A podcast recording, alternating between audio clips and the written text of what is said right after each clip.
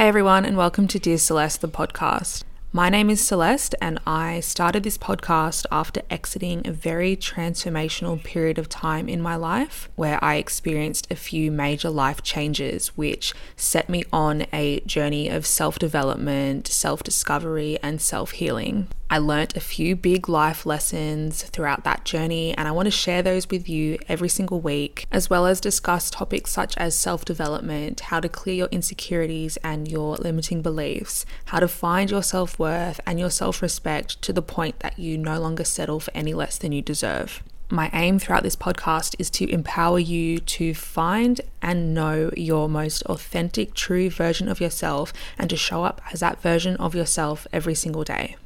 I'm so excited to have you here listening to this podcast, catching up with me every single week.